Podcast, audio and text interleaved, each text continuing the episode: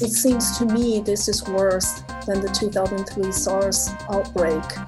Back then, the outbreak led to business and school closures for a very long time. And so, this right now, I mean, like we talked about, there's just no end in sight. Welcome to the award winning podcast, Lawyer to Lawyer, with J. Craig Williams, bringing you the latest legal news and observations with the leading experts in the legal profession. You're listening to Legal Talk Network.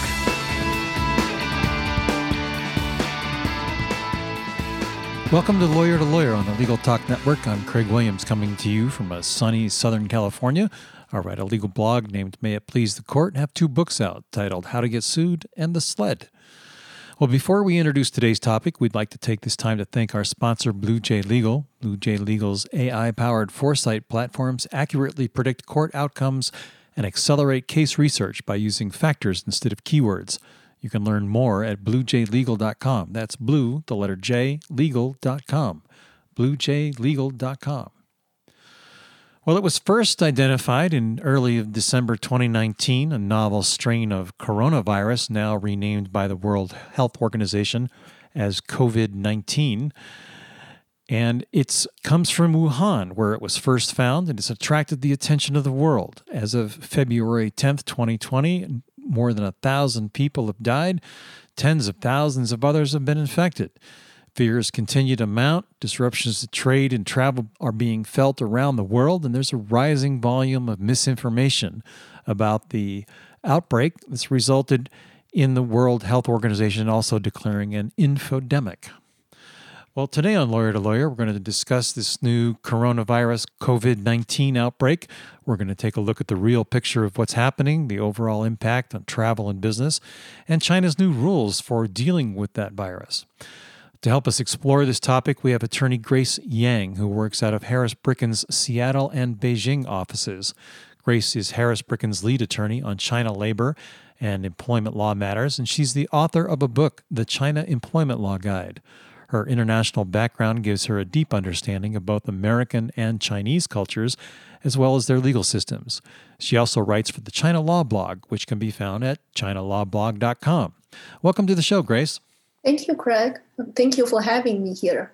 We're very glad to have you. Can you give us a little bit of the background behind the COVID 19 outbreak, where it started, how it started? There's been a lot of information that I've read about it, and some of it's conflicting. Yeah. So, I mean, apparently the um, the outbreak started from Wuhan. We've you may have seen um, the the seafood and meat market that was closed down, where the the first cases were were discovered.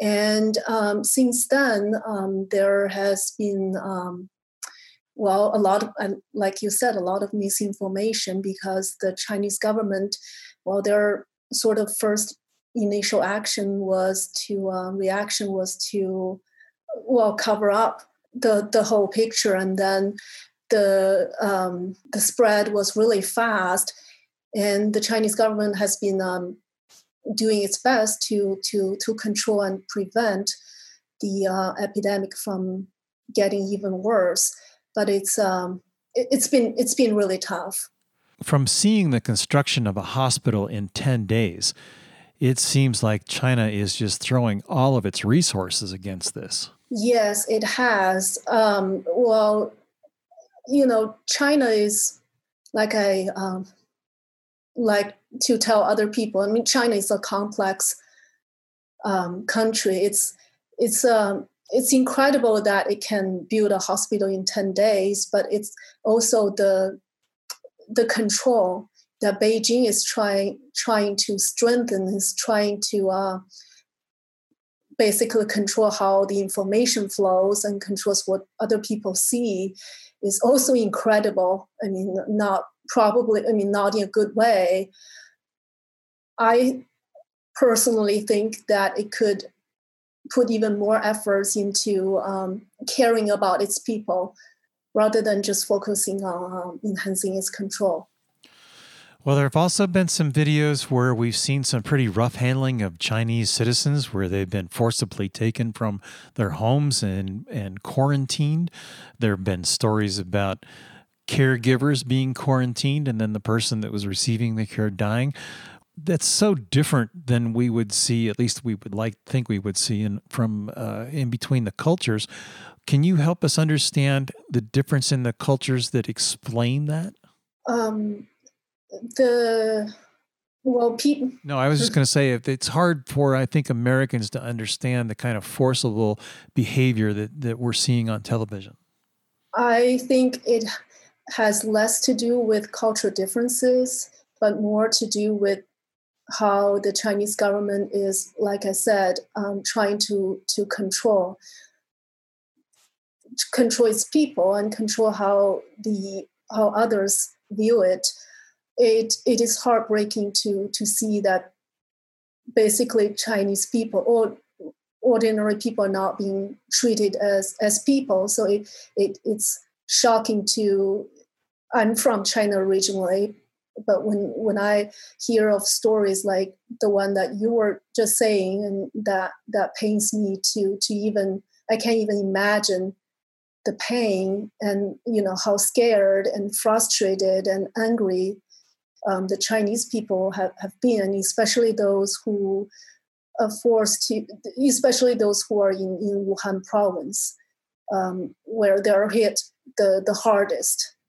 Within China, what kind of information are the people getting about this outbreak? The lack of accurate information. They're not, well, like before, there, there's no free press there's no free flow of accurate information. They they're getting the pictures that are basically painted by by Beijing, the, the central government there.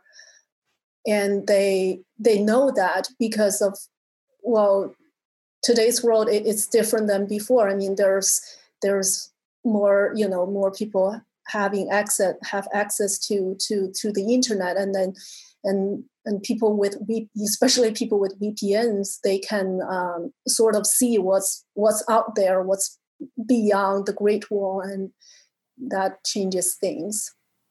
Is China losing its control because of people, uh, citizens' access to the internet? In a way, yes, and that is what that is why they have been um, uh, focusing their efforts and resources into um, strengthening its control. So it's not going to back down just because people can see what's what's outside of China. What's the danger to the rest of the world, uh, given that there's official misinformation coming from China?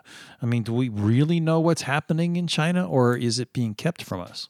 Um, I think we sort of know. There are still free there there's free press outside of China. I mean, granted, it's hard to gain um, truthful and accurate information from from China, but but there are there are report there are honest reporters there that are writing sto- stories about what's going on in China, and, and some of them are in China, and they're they're um, telling uh, the rest of the world exactly what, what is going on. That that is really helpful. There have been circumstances that I've read about in the in various articles on the internet that say that certain bloggers have have uh, put out videos and people have put out videos and then their family members say they've gone missing and they haven't been heard from. Is is that actually what's going on? If if there's an independent blogger who's putting out you know, what is presumably accurate information, is the Chinese government then seizing that journalist or citizen journalist and taking that information away from us? Yes. Um, unfortunately, that has been the case. I mean, uh, and not just independent bloggers. I mean, even lawyers who are fighting for human rights in China, they've they've gone missing, or or they've been threatened. Um, their family members are threatened. So that's um, that's that's been going on for you spend part of your time in Beijing. Is this a danger to you to even be on this podcast? um, I, I, get concerned sometimes.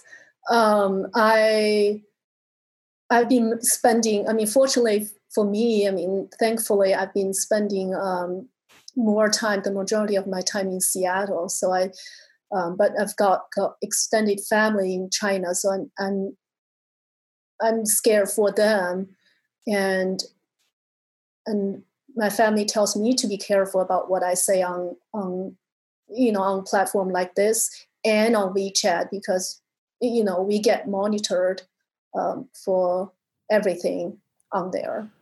Well, we certainly don't want to put you in any danger or in any position where you're saying something that's inappropriate. So please, you know, take care. Yeah, thank you. Um, and if I'm asking a question, feel free not to answer it if it's if it would impact your safety. So, give us a little bit of perspective on the labor market, uh, your specialty, and how this coronavirus COVID 19 has been impacting businesses in the travel industry it has had a huge impact on on businesses um, and even I mean companies doing business in or with China as well. The the travel industry has has also been hit very hard. I mean people I mean given the the, the travel restrictions the the travel bans to and from mainland China and the restrictions on traveling within China. And imagine there are so many migrant workers working in China there. I mean, there must be so many people that are not getting to where they should be working now, assuming that it's okay to back to be back to work in in their locales in China. We've even heard of a situation where there's a cruise ship that can't find a place to dock because the countries are concerned that there is coronavirus on board. And then there's another cruise ship that's been forcibly uh, detained and quarantined in, in a port in Japan. This has affected every aspect of the, tra- the travel industry, hasn't it? Yes. I can imagine what the people on the ships are going through and, and their family members yeah, it's really rough.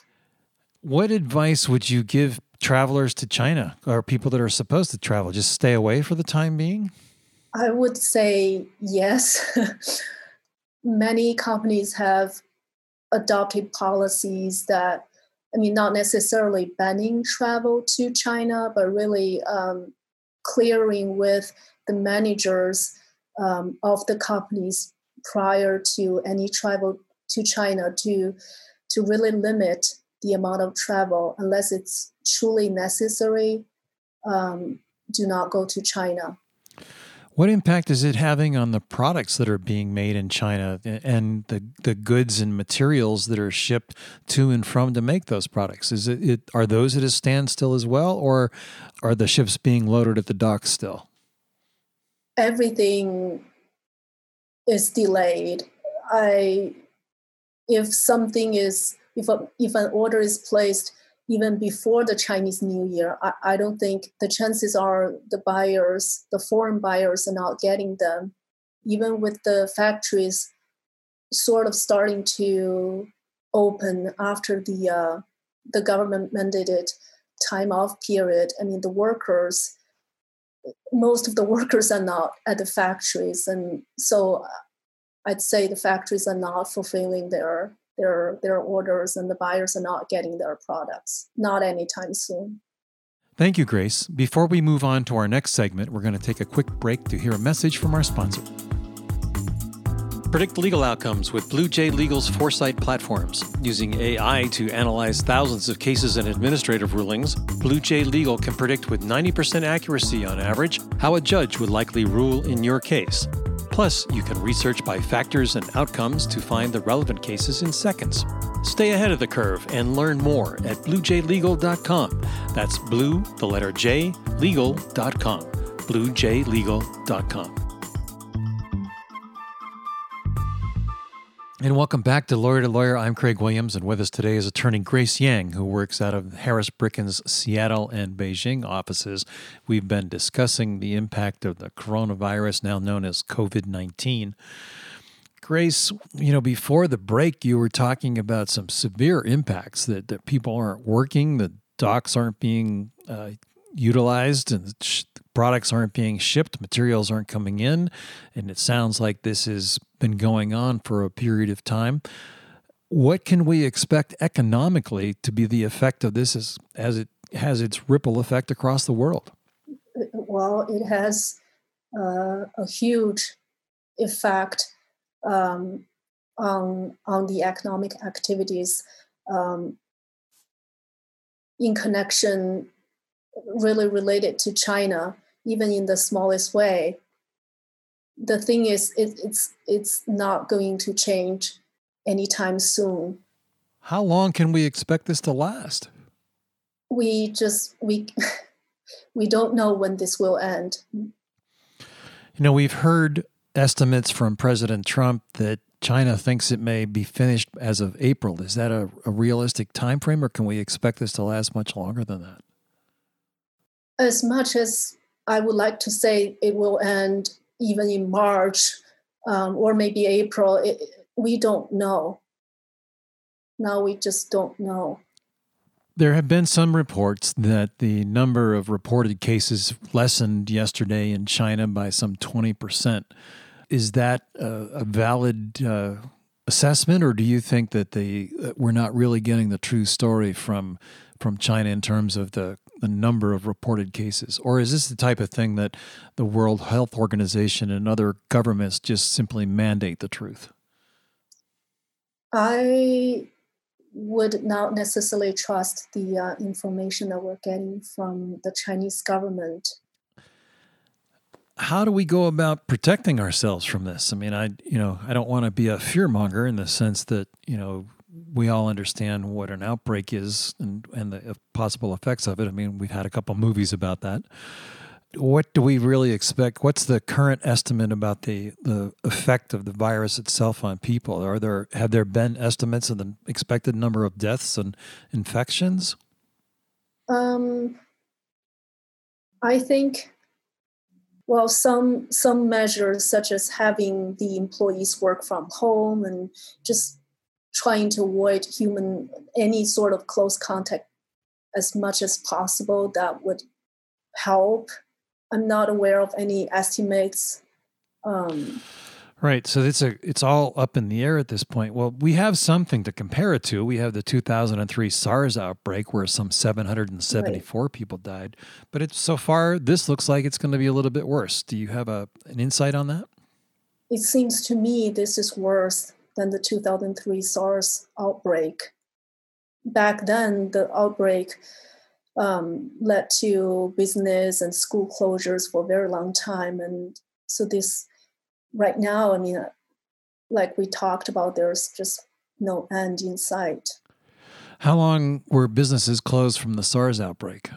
It was uh, it was a long time ago, but I remember being well staying at home and doing nothing and not going to school for a very long time back then. And that was because of the clampdown that was put in place in China by the government? Yeah. How does this affect the employees in China in terms of their pay? Or if they're not working, are they getting paid? It's sort of depends on where um, the employees are and what the local um, employment laws say. Generally speaking, they should be paid at least. Well, even even with the business closure, within a uh, wage payment cycle, the employee should be provided with um, whatever the standard that is provided in their standard rate in their um, employment contract.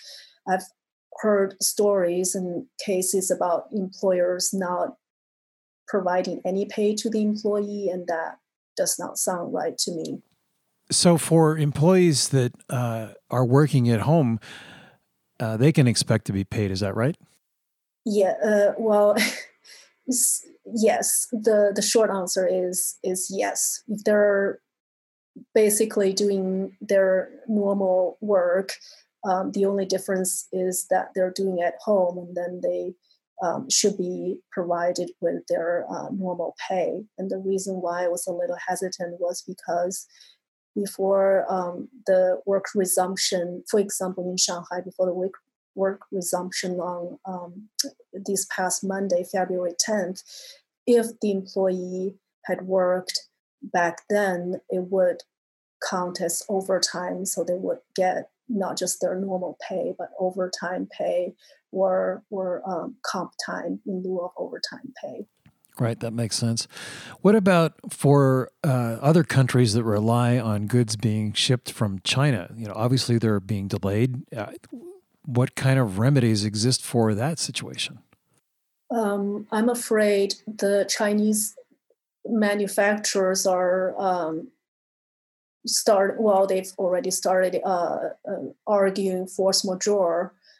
Um, so they the the kind of remedy that is available to the foreign buyers that rely on Chinese goods are kind of limited. I mean, they could try to negotiate a, uh, to amend the agreement with the Chinese supplier, but the chances are the Chinese supplier is going to say, well, they just don't know. They so much uncertainty. They don't know when there will be back. Uh, there will be when they will be up and running. Right. So, has China adopted new employment rules for dealing with this, or you know, are they? What kinds of things are they putting in place to try and stop the situation?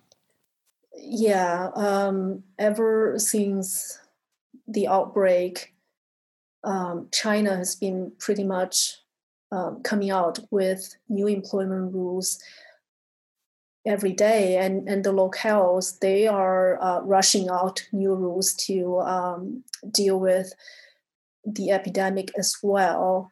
Um, it's kind of hard i mean given the local differences and how many uh, rules that have come out since then it's a little bit hard to uh, to even give a summary but the focus is on protection of the employees and uh, reducing the burden on the employers as to the extent possible and not putting the employees' health and life in danger by um, having them resume work. In some situations, it's not even possible for some of the employees to work because there aren't any supplies. How? What happens in those situations? generally speaking, the employers are encouraged or expected to sort of negotiate with the employee to come to understanding about possibly reducing work hours for reduced pay or or be put on standby for a uh, amended salary to to deal with this situation but it's it's, it's difficult for everyone I mean, the employees don't want to be punished for the outbreak, and the, neither do the employers. And the government's position on this is sort of try to um, the parties should negotiate and, and come to a mutual understanding on, on these issues and to the extent possible. Sounds to me like everybody suffers. Right. And what happens to the workers in China without any pay? I mean, they may be able to, um, if they're laid off, um, or I mean, they may be able to collect employment um, benefits. And some locales have announced that they will try to make this application process as easy as possible and the employee and supposedly they can do everything online without having to go actually go to the labor um, local labor bureau to um, get this taken care of um, how how in reality that works we don't know because we've seen firsthand how um, not user friendly the um, the Chinese government websites can be. Right. Well, and you know, we've talked about the location of this in Wuhan. Is this area just around Wuhan where this economic effect is occurring, or is it occurring throughout the entire country? it is occurring um, through, throughout the country. It's not just Wuhan. How will the government be able to financially handle the kind of impact that it's going to take to keep its workers with money to pay for food and shelter and basic necessities and yet continue to run? It seems like an impossible task. Um, I guess we'll we'll see. And uh, I mean, the my guess is that they will try to finance it and they i mean i've heard that the the, the prices for goods have, have now gone up significantly because of the outbreak. Um, but the problem is that there are just not enough medical supplies not enough medical personnel and facilities. I guess we'll we'll, we'll see how how it all works out. Yes it's certainly a lot is up in the air and a lot remains to be seen about what's going to be happening. Well, Grace, it looks like we just about reached the end of our program, so I'd like to take the opportunity to invite you to share your final thoughts and your contact information for our listeners to reach out to you. Sure. I would say if you are an employer in China, just be super careful about any uh, potentially adverse employer decision you might uh, be making today and um, everything is pretty much everything is trickier given the current state. So think twice before you act. Um, and if you have any questions please feel free to uh, well first check out our blog china law blog and then um, you can send me an email at grace at harrisbricken.com great Thank you very much. We'd like to thank our guest attorney, Grace Yang of Harris Bricken, for joining us today. And for our listeners, if you like what you heard today, please rate us in Apple Podcasts, Google Podcasts, or your favorite podcasting app.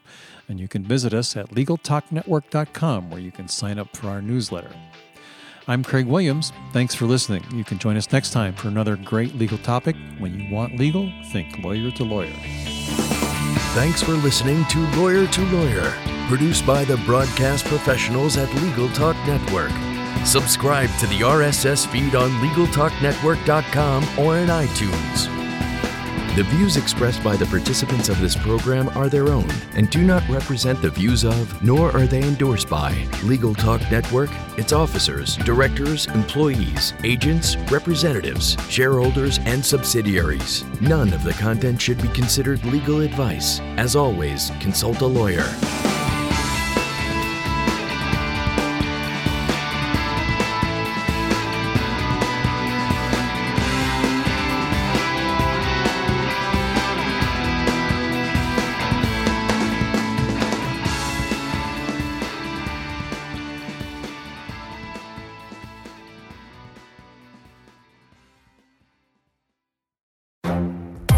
The Lunch Hour Legal Marketing Podcast, your resource for the tips and tactical advice you need to grow your business. Plus, keep up with the news and commentary you crave to stay one step ahead. It's hosted by me, Gyi Tsakalakis. And me, Conrad Saam. Every other week, we break down the issues holding back your marketing strategy and talk about the changes you need to be prepared for. Check out the Lunch Hour Legal Marketing Podcast wherever you get your podcasts or on YouTube.